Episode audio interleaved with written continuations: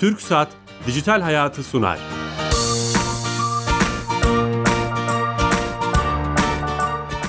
Herkese merhaba, ben Bilal Eren. Teknoloji ve dijitalleşmenin hayatlarımızda etkilerini konu edindiğimiz Dijital Hayat programımıza hoş geldiniz. Her cuma saat 15.30'da TRT Radyo bir İstanbul stüdyolarından her hafta bir başka konuyla sizlerle beraber olmaya, sizin kulaklarınıza misafir olmaya devam ediyoruz. Bugün koronavirüsle beraber en az onun kadar tehlikeli bir konuyu e, ki Dünya Sağlık Örgütü'nün tanımıyla infodemi konusunu çok değerli bir konukla konuşacağız. Cumhurbaşkanlığı Sağlık ve Gıda Politikaları Kurulu üyesi Profesör Doktor Necdet Ünüvar bizimle beraber olacak telefon e, bağlantısıyla. Ama öncesinde her hafta olduğu gibi TürkSat'a bağlanacağız ve e, e, bütün kamunun dijital işlerini dijitalleştiren, hizmetlerini, servislerini bizlere mobil uygulamalarla e, internet üzerinden bizlere sunan TürkSat'a bağlanacağız ve oradaki arkadaşımız, direktör arkadaşımız Sami Yenice bizimle beraber olacak. Sami Bey. Bilal Bey yayınlar. Hoş geldiniz yayınımıza. Hoş bulduk sağ olun. Bu hafta hangi servis hizmeti bize anlatacaksınız? Bu hafta yakın zamanda açtığımız yeni hizmetlerden bahsedelim. Harika olur. Ulaştırma ve Altyapı Bakanlığı ile yapılan koordineli çalışmalar neticesinde yetki belgesi acentelik işlemleri, acente listesi barkodlu belge doğrulama, acente listesi sorgulama, düzenleme, acentecilik muvaffakat işlemleri, yetki belgesi sahibi firmalar ile bu firmaların bilet acenteliğini yapan acente yetki belgesine sahip firmalar e kapısı üzerinden bu hizmetleri kullanabilirler. Son olarak dinleyicilerimize e kapısını sosyal medya hesaplarından takip edebileceklerini de hatırlatalım. Facebook ve Instagram'da e kapısı, Twitter'da e-kapı hesaplarıyla güvenli ve doğru bilgiye ulaşabilirsiniz. Harika. Tüm hizmetleri e, cep telefonlarımıza getirdiğiniz için tüm ekibe selamlar. E, teşekkür ediyoruz. Teşekkürler yayınlar.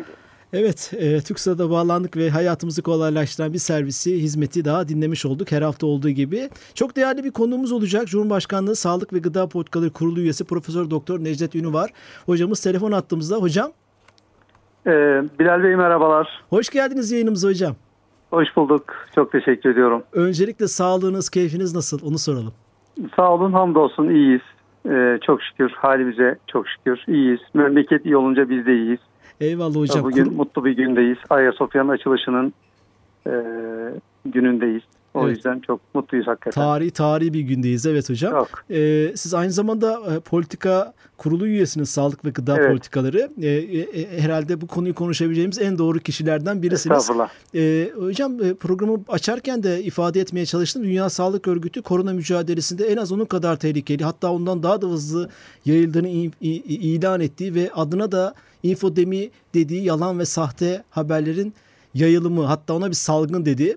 E, böyle hı hı. bir tanım yaptı ama ilk önce isterseniz infodemi ne demek hocam sizin pencerenizden siz ne anladınız? Evet e, sizin vasıtanızda bizi dinleyenlere saygılarımızı, sevgilerimizi, hürmetlerimizi iletiyorum.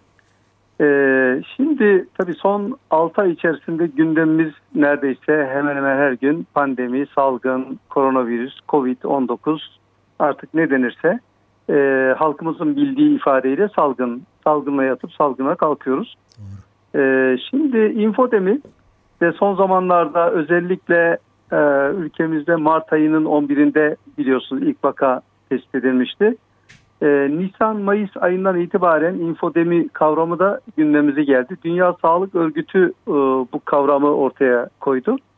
E, önce şeyi söyleyelim, e, bir tıp doktoru olarak da pandeminin ne olduğunu söyleyelim. E, pandemi bir kıtadan bir başka kıtaya kolayca ulaşabilen ve insanlara kolayca bulaşabilen salgın e, adını e, ifade edilen bir kavram. E, geçmişte veba salgınlar olmuştu Orta Çağ'da. E, yine Birinci Dünya e, Savaşı'nı bitiren kuş gribi, İkinci Dünya Savaşı'nı bitiren veba salgını. Bunlar hepsi pandemiydi. E, e, Covid-19 da e, veyahut da koronavirüs salgını da bir pandemi. E, infodemi ise e, yanlış bilgi e, kasıtlı olarak toplumu e, farklı yöne doğru e, savrulmasını sağlayan e, asılsız e, ve e, kasıtlı e, yanlış bilgiye ve toplumda korku ve paniğe yol açan bilgiye verilen isim infodemi. Aslında information'ın e, kısaltmasıyla pandeminin kısaltması yani birinin başı öbürünün sonunu alıp e, Dünya Sağlık Örgütü e, toplumda korku ve paniğe yol açan e, yanlış e, bilgiye, kaosla oluşturan bilgiye infodemi adını veriyor. E, ve şu anda da infodemi maalesef koronavirüs günlerinde e, bazen insanların bilinçsiz bir şekilde bir paylaşımıyla, bazen bilinçli şekilde terör örgütlerinin paylaşımıyla insanların kafasında e, korkuya, paniğe yol açan e, bilgiye verilen isim infodemi. Yalan ve sahte haberin yayılımı e, tarihten insanlığın varoluşundan beri olan bir şey ama bu kavram yeni bir kavram değil mi hocam? Daha önce Evet. Dünya Sağlık tabii. Örgütü söylemeden infodemi isimli bir literatürde kavram var mıydı? Ee, infodemi aslında e, Dünya Sağlık Örgütü infodemiyi e, ortaya koydu ama e, zaman zaman e, kullanılan bir tabirdi ama e, koronavirüs zamanında çok yaygın oldu. Şimdi de şöyle bir şey var. E, geçmişte söylenen bir kavram e, o gün için çok fazla yerine oturmayabilir. E, mesela salgın ifadesi diyelim ki Aralık ayında Türkiye'de hatta dünyada ne ifade edebilirdi? Ya salgın işte uzakta bir hastalık vesaire falan gibi. Ama şimdi insan tehlikeyi yanında ve yakınında gördüğü zaman o, o kavrama, kelimeye e, kulak kabartıyor. İnfodemi geçmişte de e, az da olsa kullanılan bir e, tabirdi ama Dünya Sağlık Örgütü'nün zannediyorum Nisan ayı başında e, ortaya koymasıyla bütün dünya tarafından benimsenen bir e, husus oldu. Bir de insanlar bir kavramın gerçekliğini daha doğrusu onun e, yaşadığı hayatın bir parçası olduğu vakit e, kulak kabartıyor ve ona itibar ediyor. İnfodemi de belki pandemi olmasaydı, e, koronavirüs salgını olmasaydı insanlar için çok fazla e, itibar edeceği bir kavram olmayabilirdi. Ama şimdi koronavirüs olduğu için de e, ve onları etkilediği için de e, hayatın bir parçası olarak görüyor ve e, onu e, gerçek bir kavram olarak karşısında Bizzat bizzat görüyor. yaşadığı ve hissettiği Tabii. için aslında var olan bilindik bir şeyi ama yeni bir tanımla hayatımıza sokmuş olduk. Hocam e, aslında biraz bahsettiniz ama bunu bu bunun motivasyonu ne? Biraz belki bundan bahsetmek lazım. Yani kim hangi grup, hangi insan veya hangi devletler e, bunu yapan gruplar diyelim e, yalan bilgi sahte haberi üretir. Örneğin hani e, bu 5G bizim tek programımızda da konuşuldu. 5G baz istasyonunun koronavirüs yaydığı ile ilgili bayağı ciddi ciddi konuşuldu. E, kan- tanınmış kanaat önderleri, bilim adamları, tanım e, ka- e, toplumun önem verdiği insanlar ve bundan ilham alarak İngiltere'de, Amerika'da bazı bölgelerde baz istasyonları yakıldı. Yani tam infodemi buna mı bu, bu bu kavramın içine mi girer bu olay örneğin? Öyle e, şimdi infodemi belki tam onu karşılamayabilir ama e, şöyle bir şey var. İnsanın en çok korktuğu şey belirsizlik. Yani diyelim ki bilmediğiniz bir apartmana girdiniz. E, işte otomat e, olan bir apartman. Bir anda elektrik kesildi. Karanlıkta kaldınız. Yani merdivenin nerede olduğunu, asansörün nerede olduğunu, çıkışın nerede olduğunu falan bilmiyorsunuz. E, bir anda sizde çok ciddi bir belirsizliğin getirdiği bir korku olabilir. Şimdi e, burada tabii şöyle bir şey var. Olayı e, birkaç boyutta değerlendirmek lazım. Yani bireysel, toplumsal, e, ülke bazında küresel güçler anlamında e, değerlendirmek lazım. Lütfen hocam. Nihayetinde e, Covid-19 üzerinden konuşursak belki bireylerin hayatını, toplumların hayatını farklı yönde etkiliyor ama bundan nemalanmak isteyen çevreler de var. Yani terör örgütleri yanlış bilgiyi kasıtlı bir şekilde yayarak e, kendi e, menfaatleri doğrultusunda bunu kullanmaya çalışıyor. Küresel bazı güçler e, adeta iktidarını güçlendirmek amaçlı veyahut da yeni iktidar alanları, yeni zeminler oluşturmak amaçlı kullanabiliyor. E, yine ticari olarak da kullanma söz konusu olabiliyor. Diyelim ki işte maske üreten bir şirket var. E, onun için ne gerekiyor? Onun için e, pandeminin sürmesi gerekiyor. Pandeminin sürmesi için de o, o bilginin yayılması, yaygınlaşması gerekiyor. Zaman zaman e, dünyada buna benzer e, örnek şeyler de gördük. E, haberlerin kasıtlı bir şekilde yayıldığında gördük. E, veya bir başka ülkeyi, e, bir başka şirketi zayıflatmak amaçlı e, kasıtlı yanlış bilgilerin de yayıldığını pekala gördük. Dolayısıyla yani infodeminin e, bireysel, toplumsal, e, örgütsel, e, küresel anlamda farklı farklı noktalara doğru evrildiğini e, pekala görebiliyoruz. Ve bunların e, sonuçları da çok farklı olabiliyor. Şunu yani farklı sorabilir miyim noktalarda- hocam? Kor- koronavirüs özelinde e, örnekler verdiniz. E, mesela maske örneği güzeldi. E, e, koronavirüs özelinde aslında çok da güzel bir tanım yaptınız. Belirsizliğin olduğu yerde infodemi artıyor. Bir belirsizlik olduğu için tedavisi, yayılımı vesaire bunun etkisi bu konudan nemalanmak isteyen gruplar, devletler, şirketler infodemiyi çıkarıyor. Yani burada ana Evet. kavram belirsizlik. Hı hı. Öyle anlıyorum. Belirsizlik ve e, endişe yani Endişe. tedirginlik. Şimdi insanlar e, neden mesela e, işte e, bir şeyin stokunu niye yapar insanlar? E, diyelim ki e, şey olacak yani işte 3 ay boyunca dışarı çıkamayacaksınız deniyor. E, ne yapıyor? İnsanlar gidiyor ne alıyor?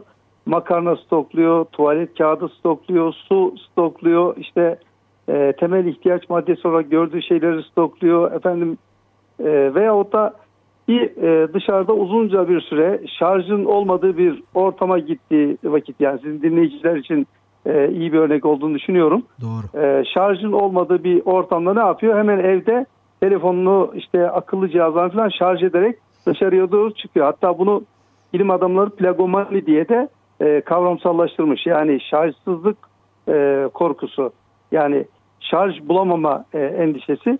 Dolayısıyla endişe, tedirginlik, korku e, o, o karşısına çıkan bilginin e, şey bile olsa yani yalan bilgiyi e, acaba doğru olabilir mi endişesini de beraberinde getiriyor. Yani o belirsizlikle beraber bir endişe, tedirginlik, kaygı e, birlikte geliyor. İsveçlerin güzel bir sözü var. E, kaygının e, korkunun gölgesini büyüttüğüne dair.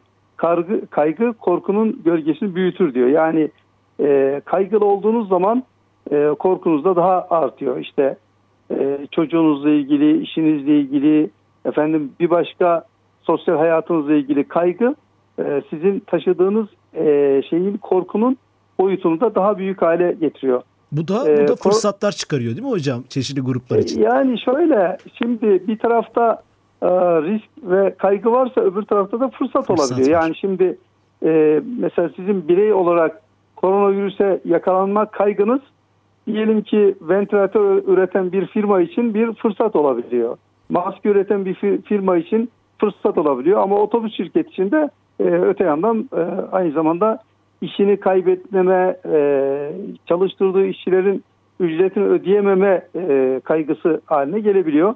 Yani baktığınız zaman aynanın bir tarafında e, çok aydınlık gibi görünen bir şey varken arka tarafına baktığınız zaman siyah bir zemin görüyorsunuz. Yani işte koronavirüs veyahut da pandemi dönemlerde e, bunun çok e, net işaretlerinden veya çok net e, şeylerinden göstergelerinden birisi. Evet. Aslında hocam hem tanım olarak hem nedenleri olarak çok güzel bir çerçeve çizmiş olduk. Yeni katılan dinleyicilerimiz için tekrar etmek de istiyorum. Cumhurbaşkanlığı Sağlık ve Gıda Politikaları Kurulu üyesi Profesör Doktor Necdet Ünvar hocamızla beraberiz. Hocam e, Oxford Üniversitesi'nin yaptığı bir araştırma dikkatimi çekmişti. Onu hani bu yayında konuşuruz diye de not almışım. Kimler yayıyor en çok infodemiyi diye sıralamış e, e, araştırmanın sonuçlarını.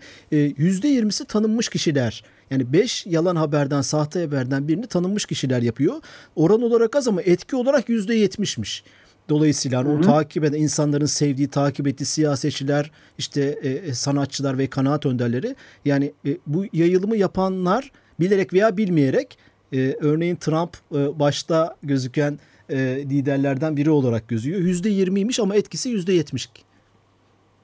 Evet. Şimdi şöyle bir şey var e, Bilal Bey. E, Descartes'in düşünüyorum o halde varım ifadesi e, bunu yıllar önce ben böyle kendi kendime şeyle alıyorum işte dijital siyaset diye bir kitap yazdım malum haliniz. Evet. O kitaptan sonra kendi kendime böyle notlar alıyorum. O aldığım notlardan bir, bir tanesi şuydu. Descartes bugün yaşasaydı görünüyorum o halde varım derdi herhalde. Çünkü artık e, dijital çağda maalesef düşünmekten ziyade görünmek, görünür olmak çok çok önemli. Bazen e, o e, meşhur kişilerin e, bir kısmı bilinçli bir şekilde yayabiliyor. İşte bu e, paparaziler vesaire filan işte etrafını sarmış ona tepki gösteriyor filan ama nihayette bunun bir e, oyunun parçası olduğunda e, bilen biliyor. E, bir kısım masum vatandaşlar da e, küçücük bir e, takipçi için, like için, beğeni için veyahut da varlığını duyurmak, e, bildirmek amaçlı masumane bir takım paylaşımlarda çok rahatlıkla bir şeye yol açabiliyor.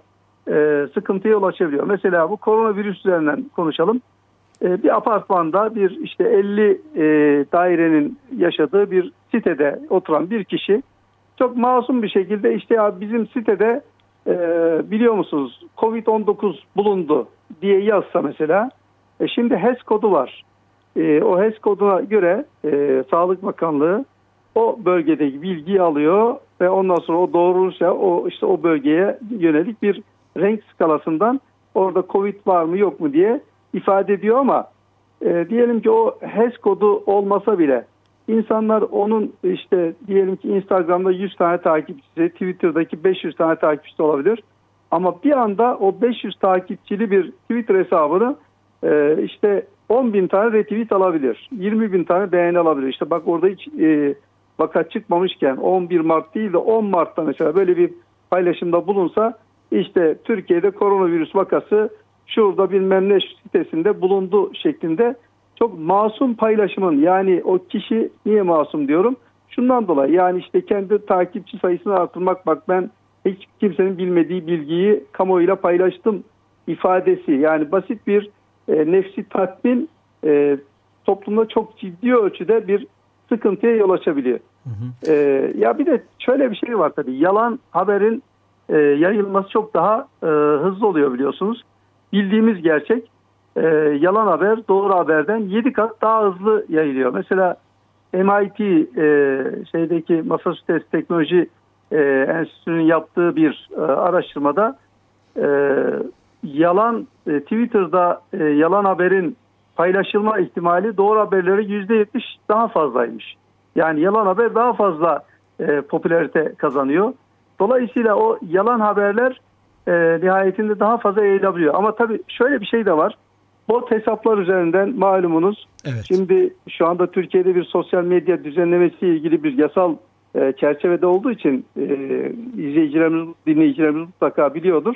Bot haberler üzerinden e, yani sahte bir e, makine üzerinden yalan haberlerin yayılması çok daha fazla olabiliyor.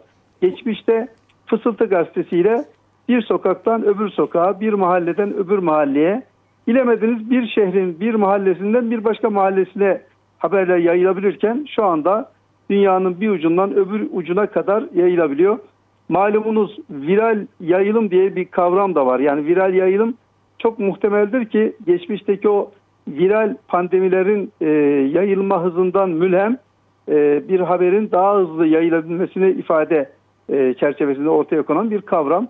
İşte şu anda yalan haber e, çok daha hızlı bir şekilde yayılabiliyor. E, sizin de ifade ettiğiniz gibi doğru haberden çok daha hızlı e, farklı noktalara doğru yayılabiliyor. İşte infodeminin belki de en büyük tehlikesi budur. Yani insanlar bazen masumane bir paylaşımda da e, pekala bir yalan haberin yayılmasına e, sebep olabiliyor. Hocam çok siz... e, güzel, çok önemli bir hadis-i şerif var biliyorsunuz Peygamber Efendimizin. Kişinin duyduğu her şeyi e, bir başkasına aktarması yalan olarak yeter buyurmuş Peygamberimiz. Yani işte o do- bilgilerin doğruluğunu, teyidi e, hakikaten çok çok önemli. Onu soracağım hocam ama bir tıp doktoru olarak yani bu 7 kat daha fazla yayılmasını insan biyolojisi, fizyolojisi, psikolojisi olarak bir tıp doktoru olarak nasıl nereye koyuyorsunuz hocam? Çok e, çok farklı bir e, e, bunu bir türlü oturtamıyorum kafamda. Siz ne dersiniz?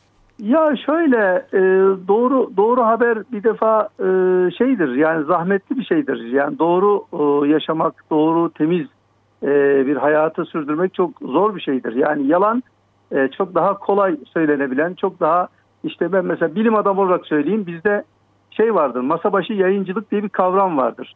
E, o şu anlama gelir. Bir bilim adamı oturur e, bir sürü bir araştırma yapar, e, vakalarla konuşur, onun üzerinde çalışmalar yapar, istatistiğini yapar falan bir zahmete girer. Ve onun ortaya çıkarttığı sonuçlar şeydir yani kısık ateşi pişmiş yemek gibidir. Ama öbürü fast food e, hızlı üretilen masa başında hiçbir araştırma yapmadan, hiçbir sahaya çıkmadan e, kafasında istediği gibi uydurarak e, yapabildiği çok kolayca yapılabilen bir şey.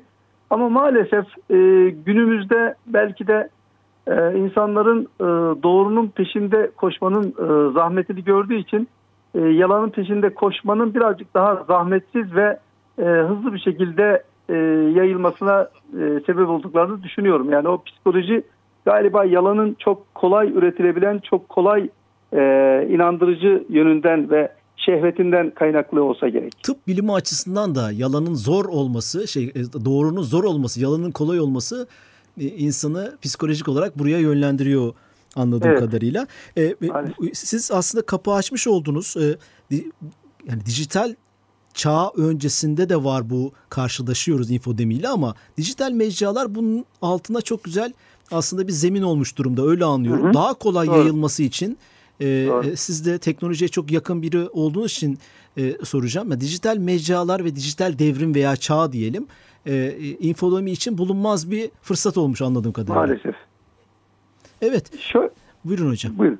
Buyurun buyurun lütfen. Ee, onu sormak istiyorum. Ee, dijital teknolojiler hayatımıza girdikten sonra bunu kat kat arttırdığını da bilimsel olarak görüyoruz sanırım. Ee, Şimdi şöyle tabii e, burada şunu söylemek lazım. İşte dijital e, mecralarda niye bu yalan birazcık daha fazla yayılabiliyor? Ee, Malumunuz e, işte insanlık çağını dörde ayırıyor şeyler bilim adamları. Avcı toplayıcı çağı, tarım çağı, sanayi çağı ve bilgi çağı en son bilgi çağı. Ben ona acizane geçenlerde Nabi Avcı Bey'in başkanlığını yaptığı internet bağımlılığı komisyonda da ifade ettim. Ben bu bilgi çağına bir de ilgi çağını ifade etmek istiyorum. İşte o demin Descartes'in e, düşünüyorum o halde varım ifadesini bugün yaşasaydı görünüyorum o halde varım ifadesine e, evrilmesi e, çerçevesinde söylüyorum. İlgi çağı yani insanların ilgisini çekme çağı. E, hatırlar mısınız bundan 10-15 sene önce birisi telefonunun e, işte e, kendisinin fotoğrafını falan çekseydi ya bu adam deli veyahut da narsist falan derdik. Ama şimdi buna şey diyoruz yani Fenomen, veya özteki fenomen diyoruz hocam. Ha, fenomen diyoruz. Yani bunun fenomeni var. Halbuki 10 sene önce olsaydı ya bu adam narsist herhalde veya e, mutlaka bunun kafasında bir zoru var falan diye düşünürdük. E şimdi artık ilgi çağı, niye ilgi çağı çok fazla oldu? Çünkü artık bizim haber kaynağımız, bilgi kaynağımız, eğlence kaynağımız, e, neredeyse hatta üretim kaynağımız şey oldu, sosyal medya oldu. internet mecrasında üretilen bilgi oldu. E, işin enteresanı bunlara baktığınız zaman da işte internet paketiniz varsa bunlar ücretsiz. Yani Twitter'da, Facebook'ta, Instagram'da veya bir başka e, dijital mecrada yaptığınız paylaşımlardan sizden bir ücret talep etmiyorlar. Tam tersi bazı fenomenler e, bundan e, para bile kazanabiliyor. Doğru. E, dolayısıyla içerik e, üretmek e, çok cazip geliyor. Yani nasıl bir herhangi bir ücret ödemiyor falan. E, ama doğru içerikle yanlış içerik e, üretme noktasında burada e, çok önemli bir e, nokta var. Siz doğru bir içerik üretmiyorsanız o zaman yanlış içeriğe mahkum olmak durumundasınız. Dolayısıyla dijital mecralarda ürettiğiniz içerik son derece önemli. İşte dijital mecralar birazcık denetimsiz, kontrolsüz, maalesef e, editörsüz, herhangi bir denetime tabi değil. Fake hesaplar açılabiliyor. Yani sahte hesaplar açılabiliyor. Dünyanın herhangi bir yerinden yaptığınız sahte bir isimle yaptığınız paylaşımla en itibarlı insanlara bile itibar suikasti yapabiliyorsunuz. Yani onun hakkında bir iftira kampanyası yapabiliyorsunuz. Ee, işte delinin birisi bir e, kuyuya taş atıyor. 40 tane akıllı onu çıkarmaya çalışıyor. Dolayısıyla dijital mecraların maalesef bu denetimsiz ve kontrolsüz olması yalan e, içeriği de birazcık üretmeye teşvik ediyor adeta. Yani kötüler için söylüyorum. E, kötü niyeti varsa onda e, son derece önemli. İşte o fake hesaplar vesaire filan. Şimdi tabii Tam burada O- hocam, tam burada aslında e, şeyi sormak istiyorum. Hani siz e, zaman zaman e, konuşmanızda ipuçları da verdiniz. Ne yapmalıyız sorusu çok kı- kıymetli. Yani bu şirketlere dün İngiltere e, e, Kültür ve Dijital Komisyonu'nun başkanının raporunu okumuştum söylemlerini. Şirketlerin e, kaderine veya onların inisiyatifine, onların vicdanına kaldık e, e, tamamen diye bir aslında öz eleştiri de yapıyor. E, dünyada ka- kamuyla kamunun yaptığı e, yalan haberi çek ve kontrol mekanizmaları kurmadan tutun yasal düzenlemelere kadar ne yapmalıyız hocam son 2-3 dakikada? Şöyle yapmak lazım. Ee, en son biliyorsun mecliste dün Adalet Komisyonu'nda geçti. Evet Ee, bu 5651 sayılı internet ortamında yapılan yayınlarla ilgili e, yasada bir değişiklik yapılıyor. Ona sosyal e, ağlar da ilave ediliyor. Şimdi sosyal ağlar e, maalesef kontrolsüz. Ya bu e, herhangi bir şekilde bir e, şey yaptığın zaman, düzenleme yaptığın zaman adeta insanların kişilik haklarına bir saldırı falan gibi bazı çevreler tarafından sunulabiliyor ama sosyal e, medyada tamamen denetimsiz ve kontrolsüz olamaz. Yani onların da en azından bir kimliğinin olması gerekiyor ve orada e, bir başka insan veya bir başka kurum, bir başka ülke e, hakkında paylaşımda bulunan kişilerin de onun hukuki e, sorumluluğunu alması gerekiyor. Yani sadece hak değil aynı zamanda sorumluluğu olması gerekiyor. Yani e, işte Türkiye'de e, faaliyet gösteren dijital mecraların burada bir temsilcisinin olması, burada e, herhangi bir sorumlusunun olması gibi bir takım yasal düzenlemeler e, yapılıyor ki bu son derece önemli. Şu açıdan önemli. Yani o sizin mecranız üzerinden e, herhangi birisi bir e, itibar suikasti yapıyorsa o zaman sizin onun sorumluluğu almanız lazım. Şimdi bugün programımızda birine hakaret etsek e, ya TRT size sormayacak mı Bilal Bey sizin programınızda insanlara hakaret ediliyor falan deyip e, size bir şey soruluyorsa o zaman o dijital mecralarında aynen bu şekilde hak ve sorumlulukların olması gerekiyor. Dolayısıyla e, sosyal medya düzenlemesini ben e, olumlu karşılıyorum. En azından e, itibarlı insanların itibarının zedelenmemesi açısından son derece önemli görüyorum. Yani koronavirüs belki insanları öldürüyor. Yani e, ölenlere rahmet diliyoruz ama e, sosyal medyada yapılan itibar suikastlerindeki infodemi insanları süründürüyor. Yani insanların itibarı ile ilgili herhangi bir e, soru işareti ortaya konduğu zaman onu temizleyinceye kadar akla karayı seçebiliyor. Dolayısıyla e, böyle bir düzenlemenin yapılması e, son derece yerinde. E, bunu da yapmak e, gerekiyor. Belki e, sorduğun sorunun e, cevabı bu mu diyor bilmiyorum ama e, nihayetinde onu e, sosyal ağlarda insanlar e, yaptığı paylaşımında en azından sorumluluğunu e, bilmek e, ve onun sorumluluğunu paylaşmak Bugüne zorunda. kadar hiç sorumluluk almayan infodemi konusunda, hiç sorumluluk almayan sosyal medya platformunun artık sorumluluğa davet edilmesi ne söylüyorsunuz evet. aslında kısaca? Evet, tabii, tabii. Onu Evet. öteden beri söylüyorum. 2012'de biz e, bilgi e, toplumu ile ilgili bir e, f- araştırma komisyonu yapmıştık. İletişim ve internet araştırma Konuşmuştuk komisyonu. Orada hocam. da, Sizi davet etmiştim ve konuşmuştuk evet. Evet orada da ifade etmiştik. Ee, Evet. Orada da son derece önemli. Hocam. Yani bu düzenleme e, belki de bizim 2012'deki çağrımızın bugüne yansıması diyebiliriz. Hocam süremizin sonuna geldik ama harika bir e, şey oldu. Hatta sizin tanımınızla ilgi çağıyla ilgili en büyük problemi konuşmuş olduk. Çok da sevdim o tanımınızı. Şeref verdiniz hocam. Estağfurullah. Çok teşekkür ediyorum Bilal Bey. Sağ olun hocam. Evet Cumhurbaşkanlığı Sağlık ve Gıda Politikaları Kurulu üyesi Profesör Doktor Necdet Ünver hocamızla beraberdik. Infodemiyi yeni eski bir e, konuyu yeni tanımla konuşma, konuşmaya çalıştık. Haftaya yeni bir konu ve konukla beraber olacağız. İyi hafta sonları. Hoşçakalın.